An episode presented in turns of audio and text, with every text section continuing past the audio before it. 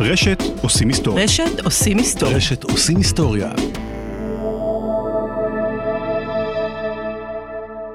הנגשה של API למפתחים שעובדים בשפות שונות, בגישות שונות, עם צרכים שונים, היא אתגר לא פשוט. איך מתאימים את שמות הפונקציות כך שיתאימו לכולם, מפתחי ה-JavaScript ומקודדות הקוטלין? איך מאפשרים למתכנתים לגלות בעצמם דרך הממשק את מה שנדרש להם, מבלי לעבור בדוקומנטציה? איך דואגים לכך שהשינויים והעדכונים לא יעוררו זעם, אלא שמחה? אנחנו עושים תוכנה, אני בועז לביא, והפרק הזה הוא בשיתוף Cloudinary, פלטפורמת ענן לניהול מדיה דיגיטלית, תמונות ווידאו. דיברתי עם פטריק טולוסה, ראש צוות ה-SDK ב-Cloudinary. פטריק עובד בתעשייה כשמונה שנים, ולניסיון שהוא הביא איתו למשימה, היה ערך עצום בהתמודדות עם האתגר הזה. שמעתי ממנו על Discoverability, מושג קריטי בהקשר ל-API, על איך מקבלים החלטות כשיש כל כך הרבה קולות שונים סביב השולחן, למה הגישה אג'יילית לא תמיד מתאימה לכל בעיה, ומה המדד שקובע כמה הלקוחות של ה-API, כלומר המפתחים והמפתחות, אוהבים את מה שעשית.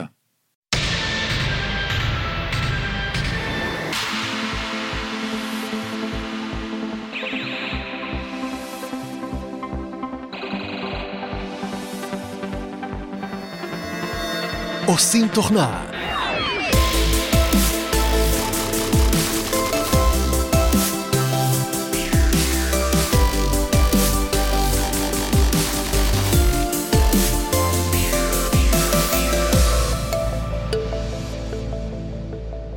היי פטריק, אהלן, טוב שבאת. תודה שהבאתם אותי. תראה, אנחנו נדבר פה היום על אה, API, SDK, מושגים שהם די מוכרים למי שחי ועובד בתחום הזה של פיתוח, ובכל זאת נראה שהאתגר הוא גדול. אז השאלה שלי, בשביל להתחיל, למה צריך להמציא את הגלגל כשעובדים עם משהו כל כך מוכר? אז כאן שווה לדבר על כמה דברים. אה, אחד, יש את הנושא של היקפים. מדובר על אה, מגוון מאוד רחב של שפות. כשמפתחים SDK, קל לדבר על SDK לשפה מסוימת, ואז העולם נורא צר ונורא פשוט. פתאום כשמרחיבים את הדיון ל-14 שפות, פלטפורמות שונות, הדיון נהיה קצת יותר מורכב. שווה להוסיף ולהגיד, כשאנחנו אומרים API, למה אנחנו מתכוונים, כן? בוא נתחיל לדבר על זה, כן. למה אתה מתכוון כשאתה אומר API? אה, אז API זה מושג נורא גנרי היום לאיך מתממשקים למערכת. ו- וכאן רוב האנשים מכירים API מסוג רשת. אני פונה לבקשת REST API, מבצע קריאה, מקבל תשובה. יש היום כלים שיודעים לעשות אוטומציה לדברים האלה אפילו, אתה יכול באמצעות איזושהי ספרייה לייצר אה, בעצם קליינטים שלמים בכל מיני שפות, אפס זמן פיתוח תיאורטית. שאתה לא מתעסק בזה בעצם. נכון, אתה לוקח בדיוק. דברים קיימים, בדיוק. אתה מגדיר איך נראה הממשק שלך, אה, ואחרי שהגדרת אותו בלחיצת כפתור, יש לך את כל הדברים האלה נוצרים אוטומטית, ה-SDKים האלה. זה נחמד לבקשות רשת, עולם מאוד סטנדרטי, מאוד ותיק אה, אה, בעולם הרשת. יש APIים אחרים שהם לא מבוססי רשת. APIים שבהם אנחנו מנסים לתקשר עם איזושהי מערכת. לאו דווקא אה, over the wire, לא, לא, לאו דווקא בבקשה. אה, למשל אנחנו יכולים להשתמש באיזשהו ממשק כדי לייצר אה, איזשהו אובייקט או מבנה נתונים ולהשתמש בו אחר כך. הממשק הזה הוא לא סטנדרטי, הוא לא סטנדרטי כי כל חברה מגדירה אותו אחרת לפי הצורך של מה שהיא רוצה לעשות. במקרה שלנו אנחנו משתמשים ב-API על ה-SDK עצמו, כלומר יש פונקציות על ה-SDK שאיתם אנחנו מייצרים URLים. למה מייצרים איתם URLים אפשר לדבר על זה עוד רגע. נדבר אה, גם על זה, כן. הנושא הזה שמשתמשים ב- באיזושהי ספרייה כדי לייצר בסך הכל מחרוזת שמייצגת URL היא לא משהו סטנדרטי אה, בעולם בטח ובטח כשבתוך ה-URL הזה יש רכיב שהוא די ספציפי ל-Cloudinary שהוא לא קיים במקומות אחרים. ועכשיו צריך לדבר על איך אוספים אותו בצורה לוגית והגיונית למפתחים. אז הקושי כאן לשאלה שלך נובע משניים.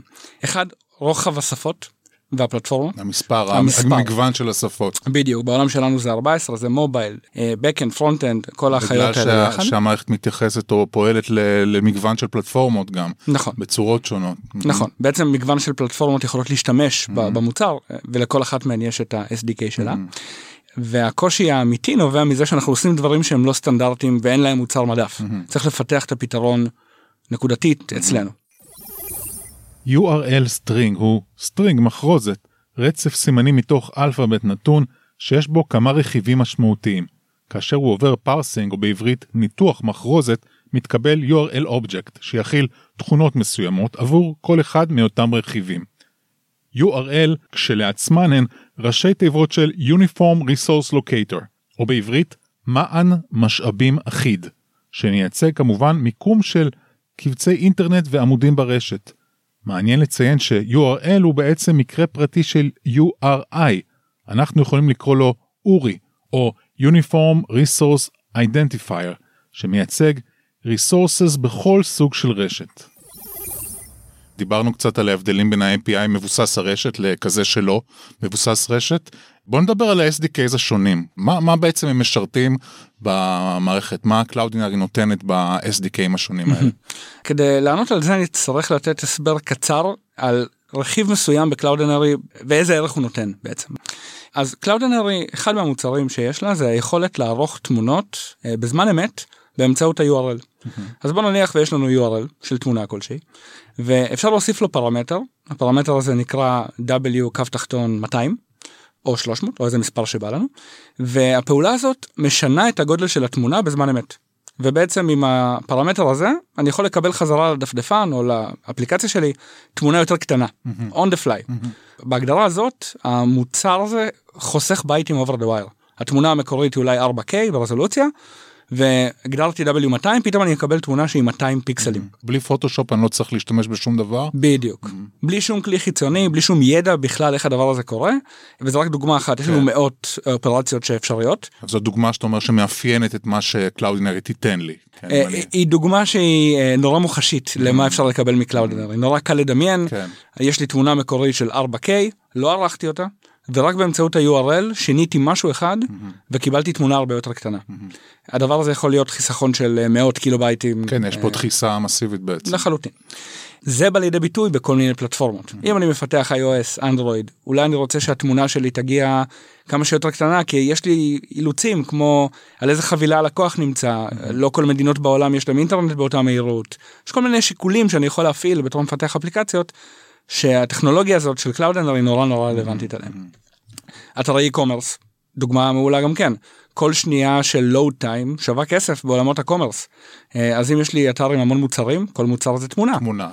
אני רוצה להציג את התמונות קטנות ככל שניתן באיכות כמה שיותר גבוהה, ופה Cloud בא לידי ביטוי. אז המערכות האלה שכתובות ב-WordPress או כל מיני דברים כאלה מקבלות מאיתנו אה, אינטגרציות. יש לנו SDKים שעובדים בעולמות האלה אה, ומאפשרות את האינטגרציה הטובה הזאת. כן. אה, אז לכל עולם, לכל שפה, לכל פלטפורמה יש לנו מענה אה, כדי לתפור את ה-use cases האלה. לאוסף מורכב, אני מניח נתת את הדוגמה עם הדחיסה, עם הצמצום של התמונה, אבל לאוסף מורכב של דרישות אחרות שקשורות כולם לאימג'ים ווידאו. נכון. נכון, בצורות שונות, שבסופו של דבר ייעלו את האופן שבו לקוח אה, יתממשק או יהיה באיזושהי אינטראקציה עם המוצר שלי. נכון, כן, נכון. מעבר לכל זה, אה, אה, קצת לא דיברנו על זה, אבל קיבלנו פה בחינם, כן? storage של התמונות, mm-hmm. ו-CDN ל-delivery. אז כל הדבר הזה כבר חבוי בתוך כל מה שעטפנו עכשיו בתור מוצר. W200 ב-URL מכיל בתוכו, קודם כל איפה אני שומר את התמונה, דבר שני איך אני מקבל אותה אליי במהירות הכי גבוהה, זה קצה לקצה. של מענה. זו דוגמה אחת לפונקציה שנמצאת נכון. באחד ה-SDKים האלה. זאת דוגמה לפונקציונל שיש ב-Cloudinary, mm-hmm. וה-SDKים מספקים API שיהיה נוח להוסיף את ה-W200. W200 זו דוגמה קיצונית בכמה שהיא פשוטה. Hmm. תן לי משהו יותר מורכב. בדיוק, אז אה, אם אני אומר W200 וכל בן אדם טכני יותר טכני פחות יכול להוסיף את זה ל-URL, אני יכול לדבר על פרמטרים יותר מורכבים דברים שנקראים כמו G אוטו ו-Q אוטו ו-F אוטו ואני מדבר איתך עכשיו ואולי זה לא אומר לך יותר מדי למה הדבר הזה עושה. מה זה עושה? אז לנו ב-SDKים יש לנו שמות יותר uh, developer friendly לדברים האלה אז uh, במקום uh, G אנחנו יכולים להגיד שזה מייצג gravity או פוקוס על משהו בתמונה. לייצג איפה נמצא מרכז הכובד של התמונה. במקום Q אנחנו קוראים לזה ב-SDK quality, mm-hmm. F פורמט. ההבדלים האלה נובעים מזה של-URL יש אילוצים משלו. ה-URL לא יכול להיות באיזה אורך שהוא רוצה, יש מגבלה לכמות התווים שאפשר לשים ב-URL, ויש אינטרס מן הסתם שה-URL יהיה כמה שיותר קצר. ה-SDK יש לו אינטרס אחר, לדאוג שהמוצר יהיה נגיש ונוח. ידידותי, כן. ידידותי, Mhm. בדיוק. מובן בעצם, אתה לא יכול פשוט לזרוק את הקיצורים האלה, או דרכים אחרות לקודד את זה, אלא משהו שאני אוכל להבין מה אני, מה אני מחפש, מה אני מוצא. נכון, לחלוטין. אפשר להשאיר את הממשק באותה צורה, לקרוא לזה גם Q ו-F Mhm. ב-SDK, זה כנראה יהיה פחות נוח אה, למשתמשים. אה, היית אומר שפה בעצם מתחיל, אנחנו מתחילים להרגיש מה האתגר, להפוך את המערכת הזאת, את ה-API הזה, לידידותי, נגיש, קל לחיפוש, קל להתמצאות. זה בדיוק הייתה הנקודה שלנו. בשלבים הראשונים של החברה, ה-SDKים היו נורא שטוחים ונורא דומים ל-URL. ה-URL back in the day היה נורא פשוט, היה לו כמה פונקציות אה, בסיסיות, וה-SDKים ייצגו את זה די נאמנה. כלומר, אם ידעת איך ה-URL עובד, ידעת איך ה-SDK עובד, הכל היה בסדר. ככל שהתווספו יותר ויותר פונקציות, אה, הן נהיו מורכבות יותר והאינטראקציה ביניהן נהייתה מורכבת יותר, אה, והיה צורך לעשות איזשהו שינוי, ולהתחיל להתייחס ל-SDKים בצורה קצת יותר אה, oriented ל-developers ולחוויה שהם חווים של בפיתוח. ה-experience, בדיוק. developer experience בהקשר הזה. נכון. הדגש על זה שם אותנו אה, בעצם במחשבה מה חשוב כן אנחנו עכשיו עושים revisit לאיך אנחנו מפתחים SDKים. פה צריך לחשוב מה חשוב לנו ומה אנחנו שמים ב-top of the list תמיד צריך לוותר על משהו mm-hmm. כשמפתחים mm-hmm. זה יכול להיות לוותר על זמן פיתוח זה יכול להיות לוותר mm-hmm. אה, על דברים אחרים.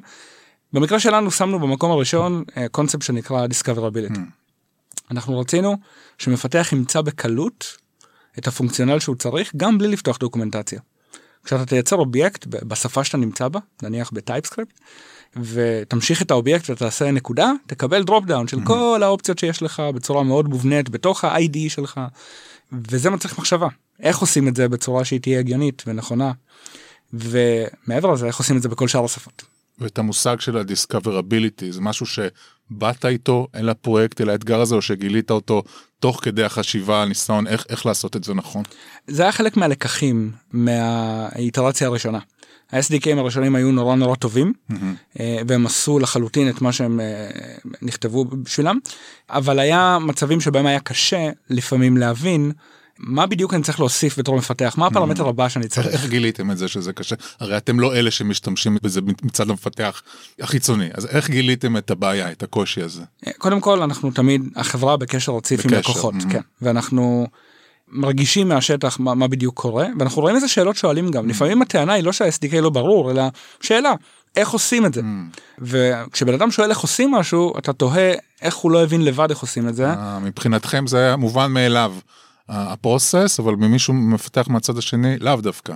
אני חושב שזה נכון לרוב הפיתוחים כשמפתח מכין משהו כמעט תמיד זה בשבילו יהיה ברור מאליו אם לא הוא לא היה מכין את זה ככה הוא היה מכין את זה אחרת. יפה. כן. אה, ו- וזה משהו נורא טבעי אתה מכין משהו אתה חושב שזה די ברור לך זה ברור, כן. ויכול להיות אגב שבאיטרציה הראשונה כשהכל היה קטן זה גם היה ברור. הדברים גדלים אה, ומה שהתאים לפני כמה שנים לאו דווקא יתאים היום סט הפיצ'רים השתנה סט הלקוחות השתנה התעשייה השתנתה מעט אה, אז אוסף השינויים האלה מצריכים לפעמים להסתכל מחדש ולהגיד אוקיי בוא בוא נבחן את ההחלטות פעם נוספת. זאת אומרת חשיבה מחדש על מה זה בעצם ה-API שלנו, איך הוא נראה, איך הוא מתנהג לפי אילו עקרונות, בגלל שדברים גדלים, משתנים, יש הצלחה, כן, דברים נהיים מסובכים, משוכללים יותר, יותר שפות, יותר פלטפורמות. אז בואו נתחיל לפרק את ה-discoverability הזאתי, הזה, לא יודע, זכר או נקבה, אני לא יודע.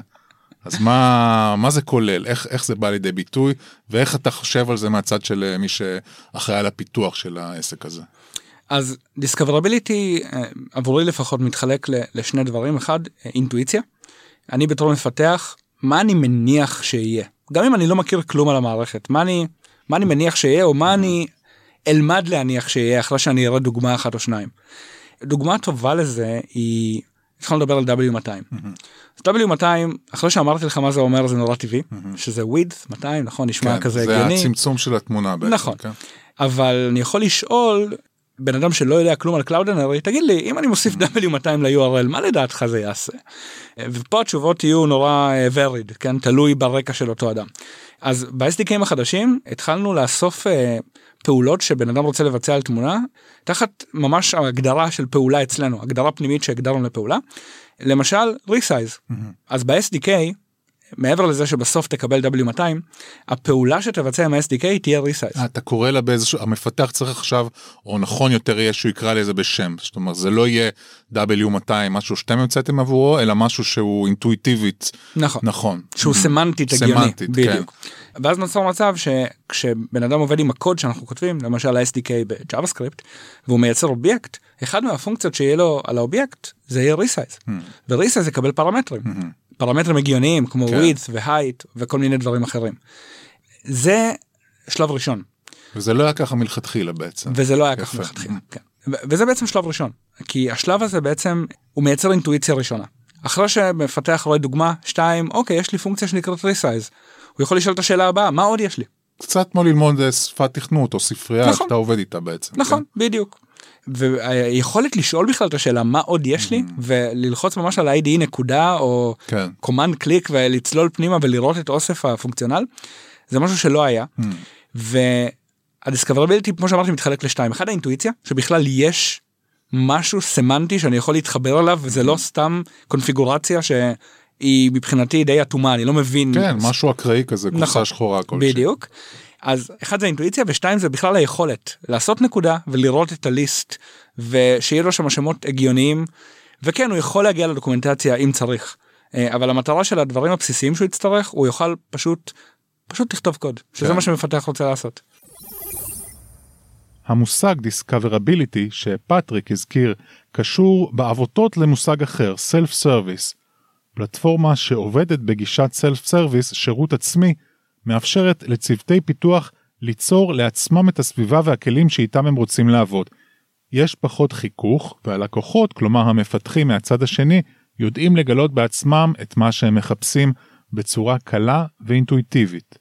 מצד הפלטפורמה עצמה זה דורש כמובן השקעה של זמן ומאמץ בבניית משאבים וקונפיגורציות שיסייעו למפתחים. צריך בעצם לקרוא אותם מראש כמה שיותר טוב, להבין את הצרכים שלהם ולדאוג לכך שחייהם יהיו קלים. חייהם המקצועיים לפחות. אז זה צד אחד של ה-discoverability, עוד צדדים מעבר לא- לאופן שבו הפונקציות מכונות זה בעצם הדבר העיקרי. המרכזי. כן. אה, כי כשאנחנו מדברים על discoverability אנחנו מדברים על איך המפתח נתקל בפונקציונל שהוא לא הכיר, הוא לא ידע שהוא צריך, והוא נתקל בו באקראיות, בטעות. בטעות זה יכול להיות הוא לחץ נקודה וראה אה, יש לי עוד דברים חוץ מ-resize או שהוא אה, אה, הסיק שאם יש לו resize יש לו דברים אחרים. אז ה-discoverable אה, by accident אה, משם זה מגיע בעצם. אז uh, הבנתם שיש פה איזושהי שאלת דיזיין עמוקה סביב הפרוסס הזה, אבל בשביל להתמודד איתה צריך לשמוע כל מיני קולות, דיברת על הקולות, על הקשר עם המפתחים, אבל יש גם קולות uh, בפנים, זאת אומרת גם באספקט הזה של צוות שעובד ביחד על uh, פתרון של אתגר כזה, איך אתה יושב ומתמודד עם כל הזוויות, עם השפות השונות, עם המפתחים השונים אצלך ובחוץ, המון המון קולות יש פה. כן אין ספק. שאלה מעניינת אולי רחבה יותר של איך מקבלים החלטות בעולם שיש אה, שמונה אנשים ו-15 דעות אה, ואין תשובה קלה פה כן אה, לפעמים הולכים על אינטואיציה לפעמים הולכים על אה, היתכנות ובדיקת ריסקים כלומר אם מחליטים לא נכון מה, כן. ואם הנזק יקרה? הוא חמור אז אוקיי בוא נחשוב רגע על זה קצת יותר לעומק אם הנזק הוא לא חמור אוקיי בוא נאמר על כיוון אחד ומקסימום זה לא ילך. יש פה נקודה שחשובה לציין ש SDK כמהותם כן ברגע שהם מפובלשים ואנשים מתחילים להשתמש בהם זהו הם חלק מה-API של החברה כן. נורא קשה להחליט שלא טעינו בשם של הפונקציה בוא נשים שם אחר. מאוד להחזיר אחורה, אתה אומר. בדיוק כן. אז כל מה שאמרתי קודם עם ה... עד כמה חמור הריסק בהרבה מאוד מקרים הריסק הוא להוציא גרסת מייג'ר חדשה כי שברת משהו ב-API כי אה, לקחת החלטה לא נכונה בעבר וזה מחשבה שמלווה אותנו הרבה בדיזיין של SDK things are pretty much forever נורא מעניין. קשה to deprecate. אה, מה למשל. כששיניתם את W200 ל-resize, נכון? זה מה שאמרת לי פה? נכון. קיבלתם על זה איזה שהם ריג'קטים ממפתחים, מלקוחות. אז קיבלנו על זה ריג'קטים ברמה של דעות. קודם כל אנחנו אה, הרגשנו בעיה מסוימת. הדיסקברביליטי היה אחד מהם כן. זה לא אומר שכולם הרגישו את אותה בעיה. אנחנו פתרנו בעיה שלדעתנו הייתה קיימת ואספנו מספיק נתונים כדי לאמת אותה, זה לא אומר שהיא הייתה בעיה אוניברסלית ולכולם בלב היא ישבה. אה, והיו כאלה שראו את הממשק החדש ואמרו רגע, אבל אני נורא אהבתי את מה שהיה כן, קודם, כן. למה אתם למה זה? אתם נוגעים? זה תמיד ככה. בדיוק. אה, אז זה עוד קול שצריך אה, לדעת להקשיב לו במינון הנכון. כי בעוד שהוא יכול להיות רלוונטי הוא גם יכול להיות נורא מערער. צריך ללכת עם איזושהי אה, דבקות אה, אה, דבקות במשימה אמונה בכיוון כן שמה שעושים זה נכון אחרי שאוספים את הנתונים כמובן. אז איך אתה באמת בעמדה הזאת בין כל הקולות בין כל הרוחות שנושבות לכיוונים שונים אתה יכול לתת לי דוגמאות או דוגמה של רגע כזה של החלטה שאתה שומע כמה קולות שונים ואתה צריך ללכת באיזשהו כיוון סביב ההחלטות האלה. אז פה צריך קצת יותר רקע דיברנו על שפות שונות. בשפות שונות האילוצים הם שונים. ניקח לדוגמה ההבדל בין PHP ל-JavaScript. PHP רץ בסביבת שרת לאף אחד לא אכפת כמה שוקל ה-SDK literally לאף אחד לא אכפת אה, ובעולם של JavaScript כשאתה עובד בדפדפן פתאום לאנשים יש אילוצים הם אומרים רגע אתה לא יכול להביא לי חבילה ששוקלת 200 קילובייט זה לא הגיוני. מה אתה כבר עושה אתה מייצר URL תן לי משהו יותר יותר קטן אה, ויש דרישה באמת לדפדפנים לקבל חבילות קטנות. זה מאלץ לפעמים לכתוב קוד בצורה אחרת. לכתוב קוד בצורה אחרת אומר רגע כל SDK עכשיו יכתוב איך שהוא רוצה. כלומר זה בסדר שלכל אחד יש צורך אבל אנחנו חיים בעולם שבו צוות אחד מתחזק 14 SDK אנחנו רוצים איזושהי שליטה במה קורה בעולם הזה כן. אז בהתחלה התחלנו עם איזשהו נושא של אה, ספציפיקציה. כתבנו בעצמנו הגדרה עבור כל פעולה שאנחנו רוצים לבצע איך היא הולכת להיראות בכל מיני SDK. לעצמכם, לעצמנו כל, כן. בתוך הצוות. וזה נחמד שכותבים את זה לפני שכותבים את זה בקוד כותבים את זה במילים ואז מגיעים לעולם שבו ניישם את זה. אנחנו מתחילים ליישם את זה ופתאום עולים ריג'קטים. וזה דוגמה טובה לכל מיני קולות כן החלטנו כבר איך דברים צריכים להיראות בעולם מושלם אנחנו יודעים איך זה נראה. ועכשיו אה, אה, בעולם של Kotlin אנחנו שומעים רגע זה לא יכול לעבוד ככה. וב-JavaScript מישהו אומר אה, רגע אבל זה מגדיל לי את החבילה של ה-bundle. וב-PHP מישהו אומר רגע אבל לא ככה עובדים ב-PHP בכלל זה לא מתאים. אוקיי אז מה עושים? אז בנקודה הזאת החלטנו ללכת על משהו שהוא כן מכנה משותף בין כל ה-SDK אבל גם החלטנו איפה יש לכל אחד יותר וויגל רום שהוא יכול יותר ל- ל- לעשות מה שנכון לעצמו. זה היה הרבה מאוד אה, דיונים שכל אחד היה צריך לוותר על משהו בסוף אה, מתכנתים אנשים דעתניים ובצדק שהם כך אבל הוא צריך לדעת איפה להתפשר. אז בסיטואציה הרלוונטית הזאת זה מצב שבו API שהגדרנו כבר שאנחנו יודעים איך הוא צריך להיות כתוב וכל מיני אנשים אומרים רגע זה לא טוב. כלומר זה טוב זה נחמד זה 90 אחוז טוב אבל לי צריך לשנות משהו בסוף ולי צריך לשנות משהו בהתחלה. היכולת הזאת לשבת ולהגיד אוקיי אז בוא נגיע ביחד להבנה של מה מה משותף ומה שלא משותף אוקיי בוא נשחרר. אה, זה הדוגמה אחת לאיך להתקדם. אבל הדבר המשותף הזה צריך להיות איזשהו מין מחנה משותף שהוא יעבוד באופן איכשהו נקרא לזה הכי קרוב לאופטימלי בכל השפות השונות בכל הפלטפורמות השונות משהו כזה אז אתה, אתה צריך להכיר את כל המגבלות והקשיים שכל מפתח בכל שפה יעבוד איתם וליצור איזה משהו נורא נורא גרעיני בסיסי שממנו אתה תצמח קצת הלאה משהו כזה. בדיוק משהו כזה בסוף בצוות יש אנשי מקצוע שמכירים את השפות השונות והם הביאו לידי ביטוי את הצרכים של הקהילות השונות. כן. המחנה הבסיסי הוא, הוא יותר קונספטואלי. למשל איך קוראים למשתנים דיברנו על Q שהוא quality. אז אוקיי זה צריך להיות quality בכל ה-SDK.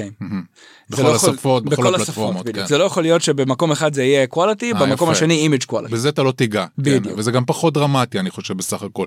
זה אזור שאתה יכול לאפשר לעצמך אני חושב אה, להשתמש, קצת יותר גמישות, כן, כן. קצת יותר גמישות, זה לא שאלה, שאלות משקל יותר מדי מורכבות. יש קונבנציות של איך, איך בשפה אה, אולי משתמשים בביטויים מהסוג נכון. הזה, כן? אה, אה, וזה גם מוביל אותנו למקום של אה, מה נכון לכל שפה.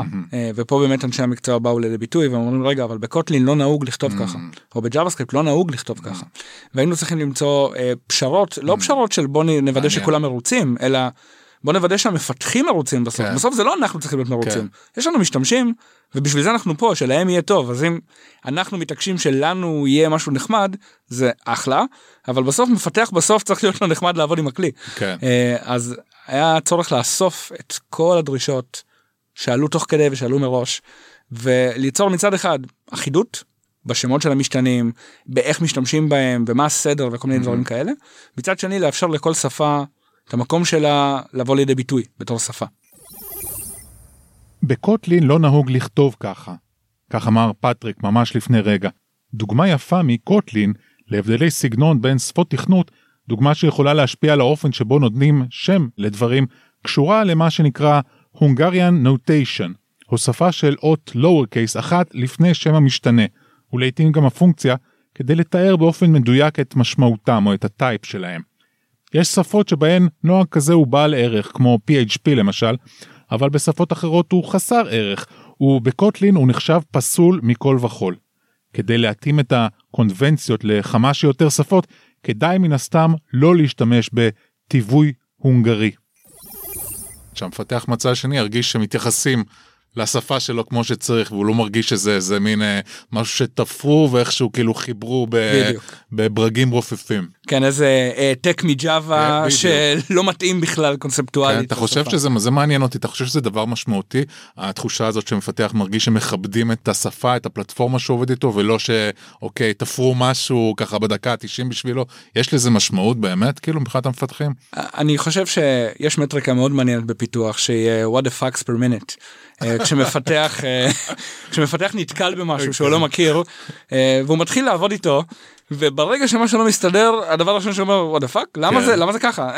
וככל שה-count הזה יותר גבוה כנראה עשית משהו פחות טוב וכשאתה עובד בשפה שלך וזה לא מרגיש כמו השפה שלך אחד אתה מרגיש את זה ושתיים הקאונט הזה כנראה הוא די גבוה. יפה זה מגדיר די טוב את הבעיה שלך בעצם את האתגר שהתמודדת איתם פה זה הרצון הזה להגיע למצב שבו מפתחים שעובדים ה-API מרגישים שזה טבעי להם. שזה לא דבר של what the fuck כל נכון. 5 או 10 שניות סליחה על ה... על הצרפתית. תגיד לי, מה, מה בעצם התובנות אחרי תהליך כל כך מורכב, קשה, עבודה מול קולות שונים, אה, שפות שונות, מה, מה, מה התובנות המרכזיות שלך בתהליך הזה, שאולי כל אחד שנמצא בעמדה מקבילה, באתגר אולי שקצת דומה לזה יכול אה, לקחת? זאת שאלה מעניינת, כי יש פה כמה תובנות שהן סותרות אולי את ה... לא רוצה להגיד את הטבע של המתכנתים, אבל כן את התרבות שהענקנו, אני חושב כולנו mm-hmm. בתעשייה. יש איזושהי פרה קדושה בשם agile, mm-hmm. כן, שנורא אוהבים לדבר עליה. משפט ששמעתי אני לא יודע כמה פעמים בחיים זה לא אג'ילי mm-hmm. זה לא אג'ילי אי אפשר לעשות את זה. זה כן. דת כזאת בעצם. כן זה איזושהי אמונה היא לאו דווקא לא נכונה mm-hmm. אבל כמו כל דבר בחיים במינון ובמצבים הנכונים. אותנו מה שהציל mm-hmm. אני שוב מחזיר קונטקסט 14 SDKים הרבה mm-hmm. פלטפורמות הרבה דעות צרכים שונים mm-hmm. מה שלנו עשה הרבה מאוד שכל זה לעצור ולהגיד אוקיי רגע שנייה אי אפשר לפתח מספרינט לספרינט mm-hmm. לרוץ אחרי עצמנו כל פעם להיתקל בבעיה בשפה אחרת רגע עכשיו זה לא עובד ב-Kotlin עכשיו זה לא עובד ב-PHP בוא נעצור. let's list it mm-hmm. בוא ניקח את כל מה שאנחנו צריכים לעשות בוא נכתוב ספציפיקציות לנו פנימיות כמו שאמרתי קודם נבין אנחנו מה אנחנו רוצים. גילינו כמה חוסר הסכמה היה בשלב הזה mm. אנחנו רצנו סביב עצמנו כמה שבועות טובים ולא הבנו מה בדיוק לא עובד למה אנחנו נתקלים בבעיות ופתאום שעצרנו ואמרנו רגע בוא נדבר על ה basics אבל למה על ה basics אנחנו מסכימים כבר אנחנו יודעים מה צריך לעשות בוא נעצור רגע. מתחילים לכתוב את המסמך הראשון רגע למה זה ככה mm. אני לא מסכים עם זה שזה ככה והבנו שיש לנו חוסר הסכמה. ממש מהיסוד כאילו הנקודות ה... שאיתם יוצאים לדרך בכלל.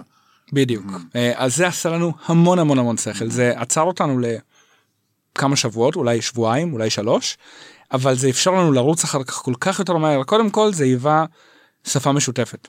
כשמישהו נתקל במשהו ואמר רגע לי זה לא עובד mm-hmm. או אני לא בטוח איך זה אמור לעבוד היה לאן להפנות אותו. תקשיב יש מסמך בוא תפתח אותו תסתכל. תראה אם מה שכתוב שם זה מה שכתוב לך והרבה פעמים דברים נפתרו שם כי אומרים רגע יש מסמך mm-hmm. וזה דרך לעשות ולידציה בטח שעובדים ב... שוב 14 SDKים כן. הרבה חלקים נעים ה-SDKים זזים בקצב שונה כל אחד מהם לעצור ולכתוב מסמכים זה אנטי אג'ייל זה כל הדברים הטובים האלה וזה הציל לנו כן, זה תהליך ה... שבעצם אתה אומר אני שם stop אה, לספרינטים עכשיו אני חוזר לאיזה נקודה נורא נורא ראשונית בתהליך אולי יוצר קצת תחושה של reverse חוזרים אחורה U-turn כזה אני לא יודע יכול להיות שזה קצת מטריד את מי שאתה עובד מולו ואיתו אבל אתה אומר שזה קריטי בתהליך כמו זה שאתה מתאר פה בשביל להתקדם ולהגיע באמת ליעדים. לחלוטין זה איזשהו שיווי משקל בין. אה, כבר דיברנו על זה למה צריך לדבר על זה עוד mm. פעם. אה, תמיד זה שאלה... תמיד שאלה, נכון? כן. כבר החלטנו, ישבנו לפני חודשיים, דיברנו על זה, למה מדברים על זה עוד פעם? זו שאלה נורא לגיטימית אגב, כי אנחנו לא סתם מנהלים ישיבות ומבזבזים זמן במרכאות בישיבות, רק כדי uh, לשלול את הישיבה עוד חודשיים, נכון? מצד שני, לא ליפול למלכודת של מה שידענו לפני חודשיים זה מה שאנחנו יודעים היום. יכול להיות שדברים השתנו, ומה שידענו לפני חודשיים זה כבר לא מה שאנחנו יודעים היום, וזה בסדר to revisit, ו- אבל צריך שתהיה סיבה טובה למה. אה, אם שום דבר לא השתנה וסתם מדברים שוב על, על החלטה, אז באמת כנראה ההחלטה המקורית לא הייתה מדויקת, אבל אם יש מידע חדש, זה priceless, לעצור ו- ולשקול מחדש. וזה, וזה, יש לזה יותר ערך מאשר לדבוק בפרדיגמה, אתה אומר, של ה agile, לפעמים צריך לשים את זה בצד קצת, בסוגריים, ולהתבונן על דברים בצורה אחרת. יש אנלוגיה כזאת, כן, של כיבוש ההר, שאתה אומר אני רואה הר מתחיל ללכת דוך ו- ואני אעלה לא משנה כמה קשה יהיה, ולפעמים צריך לעצור ולגלות אולי יש שביל מהצד השני, כן? אולי ללכת דוך זה לא ה- הדרך הכי מהירה, למרות שאתה מאוד מחויב כבר לרעיון. אה, להיות מחויב לרעיון, אה, to an idea, זה משהו נורא נורא מסוכן, אה, לא, לא מסוכן ברמה מסכן חיים, אבל מסוכן ליפול אליו, כן, זה כשאתה- קל ליפול כשאתה אליו. נעול על משהו. בדיוק. ותגיד, איזשהו רגע משמעותי של אסימון שנפל לך, אולי באזורים היותר אה, engineering יים, לגבי ה process הזה. אחד הדברים המיידיים שהבנו ב- ב revisit הזה, כן, זה שאם אנחנו רוצים להמשיך לגדול, יותר מ-14 SDKים, או להוסיף עוד הרבה יותר functional, חלק מהדברים שאנחנו עושים אה, בצורה ידנית, צריכים לעבור לאיזשהו, לאיזשהו כלי אוטומטי, כזה או אחר. ב-API מבוססי רשת, זה קצת יותר קל. יש כלים מובנים לזה, סוואגר, OpenAPI, כל הדברים האלה, שמאפשרים אה, יצירה אוטומטית, דיברנו על זה קצת בהתחלה, אה, לייצר אה, SDKים אוטומטיים. וזה אחד מהתהליכים שאנחנו הבנו שמה שאנחנו עושים לא יכול להחזיק כנראה מים לטווח מאוד מאוד ארוך. שוב, חלק מהדברים שדיברנו עליהם על אה, לעצור, להגיד אוקיי, יש מידע חדש, בוא נשקול האם השיטה שאנחנו עושים דברים בכלל היא נכונה. זה, זה היה תהליך שהיה מלווה בכל מיני מצבים כאלה של רגע, אנחנו בונים את כל התוכנית שלנו על הנחת יסוד, בואו נבדוק אותה קודם לפני שאנחנו ממשיכים. אחד מהם היה אוטומציה, ושני היה זה איך גורמים עכשיו ל-APIים שיותר קשה לעשות להם אוטומציה, איך כן מכניסים אותם לאיזשהו כלי, וזה משהו שהוא בתהליכים כרגע, כן, לאיך אפשר אה, לטפל בבעיות הידניות האלה בצורה אוטומטית. זאת אומרת, עדיין אנחנו חוזרים לעניין הזה שכבר ציינת, של אה, אולי יש פה משהו שהוא יותר אומנות מאשר מדע, לדעת מתי אנחנו צריכים לחשוב מחדש על הדברים. גם בהקשר של אה, אה, באיזה אופן להתקדם עם אוטומציה, וגם בהקשר בכלל של איך נראית המערכת הזאת. זאת שאלה לדעתי שמלווה כל מפתח, כל מהנדס מערכת שמתחיל לעבוד על משהו וככל שעובדים יותר, ככה יודעים יותר. ואין מפתח אחד שסיים לעבוד על פרויקט כלשהו ולא אמר הייתי כותב את הכל מחדש. זה בעצם פרדוקסלי, כי אתה יודע הכי הרבה, אולי כשכבר סיימת את התהליך. בדיוק. שזאת הנקודה שבה הוא כבר גמור, וצריך, אתה יודע, זה השלב של ה production, whatever, כן, אבל אתה רוצה לחזור אחורה. כן, תתחיל ו- לפתח עם הידע שיש לך. אה, וגם את זה שמעתי גם חברים גם בחברות אחרות מפתחים שאומרים סיימתי את הכל הכל עובד אבל אני צריך עוד איקס זמן רק כדי לשנות את כל מה שכתבתי למשהו אחר. מכל מה שלמדתי בתהליך, עכשיו. עכשיו להפיק באמת את הערך מהעובדה שעבדתי על זה. בדיוק. נהדר. עוד שאלה לי אליך, אה, The Transformations, מה, מה זה הדבר הזה ואיך זה קשור לקלאודינרי ולתהליכים שעוברים עליכם? אז uh, the transformation זה שני דברים שונים. זה מושג אחד transformation שמייצג שני דברים. אז קודם כל דיברנו קצת על W200. W200 בתוך ו- וגם החוצה נקרא טרנספורמציות. אפשר לבצע טרנספורמציות על תמונות. אז W200, F אוטו, Q אוטו, כל הדברים האלה זה טרנספורמציות. רצה הגורל אה, וקמה לה להקה ב-Cloudinary שנקראת The Transformations. וואו, וואו. כן, אה, באופן מפתיע בחרנו בשם. אה, זאת להקת הבית שלנו. טוב שלא W200, זה כן, גם, זה- גם את האופציה על השולחן. אולי זה יותר catchy.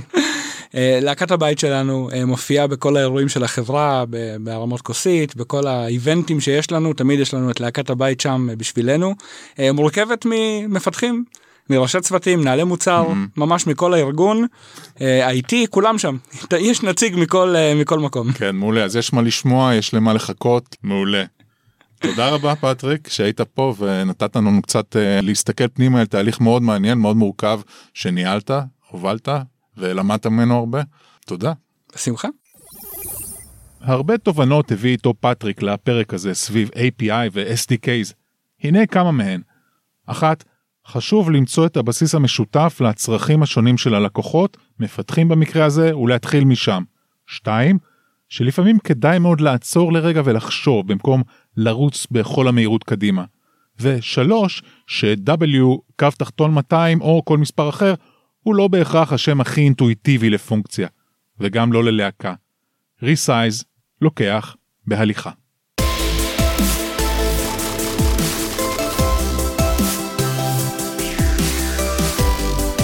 עד כאן עושים תוכנה. אני בועז לביא, תודה לצוות רשת עושים היסטוריה, לדור שפיר עורך התוכנית, לרן לוי העורך הראשי, לדני תימור המנהל העסקי, לאביב שם טוב סמנכ"ל התפעול, לאפי בריק מנהל המכירות ולהדס דרוקר מנהלת הדיגיטל. מוזמנים ומוזמנות להאזין לפודקאסט באפליקציות הפודקאסטים השונות שבסמארטפון שלכם ובאפליקציית עושים היסטוריה. שם תוכלו להאזין לכל פרקי הפודקאסט וגם לפודקאסטים אחרים של רשת עושים היסטוריה. אל תשכחו להצטרף לרשימת התפוצה שלנו בדף הפודקאסט באתר עושים היסטוריה.קום ולהיכנס לקבוצת הפייסבוק עושים תוכנה. יש לנו שם קהילה נפלאה שחולקת הרבה מידע ותוכלו להתעדכן שם בכל פרק שיוצא.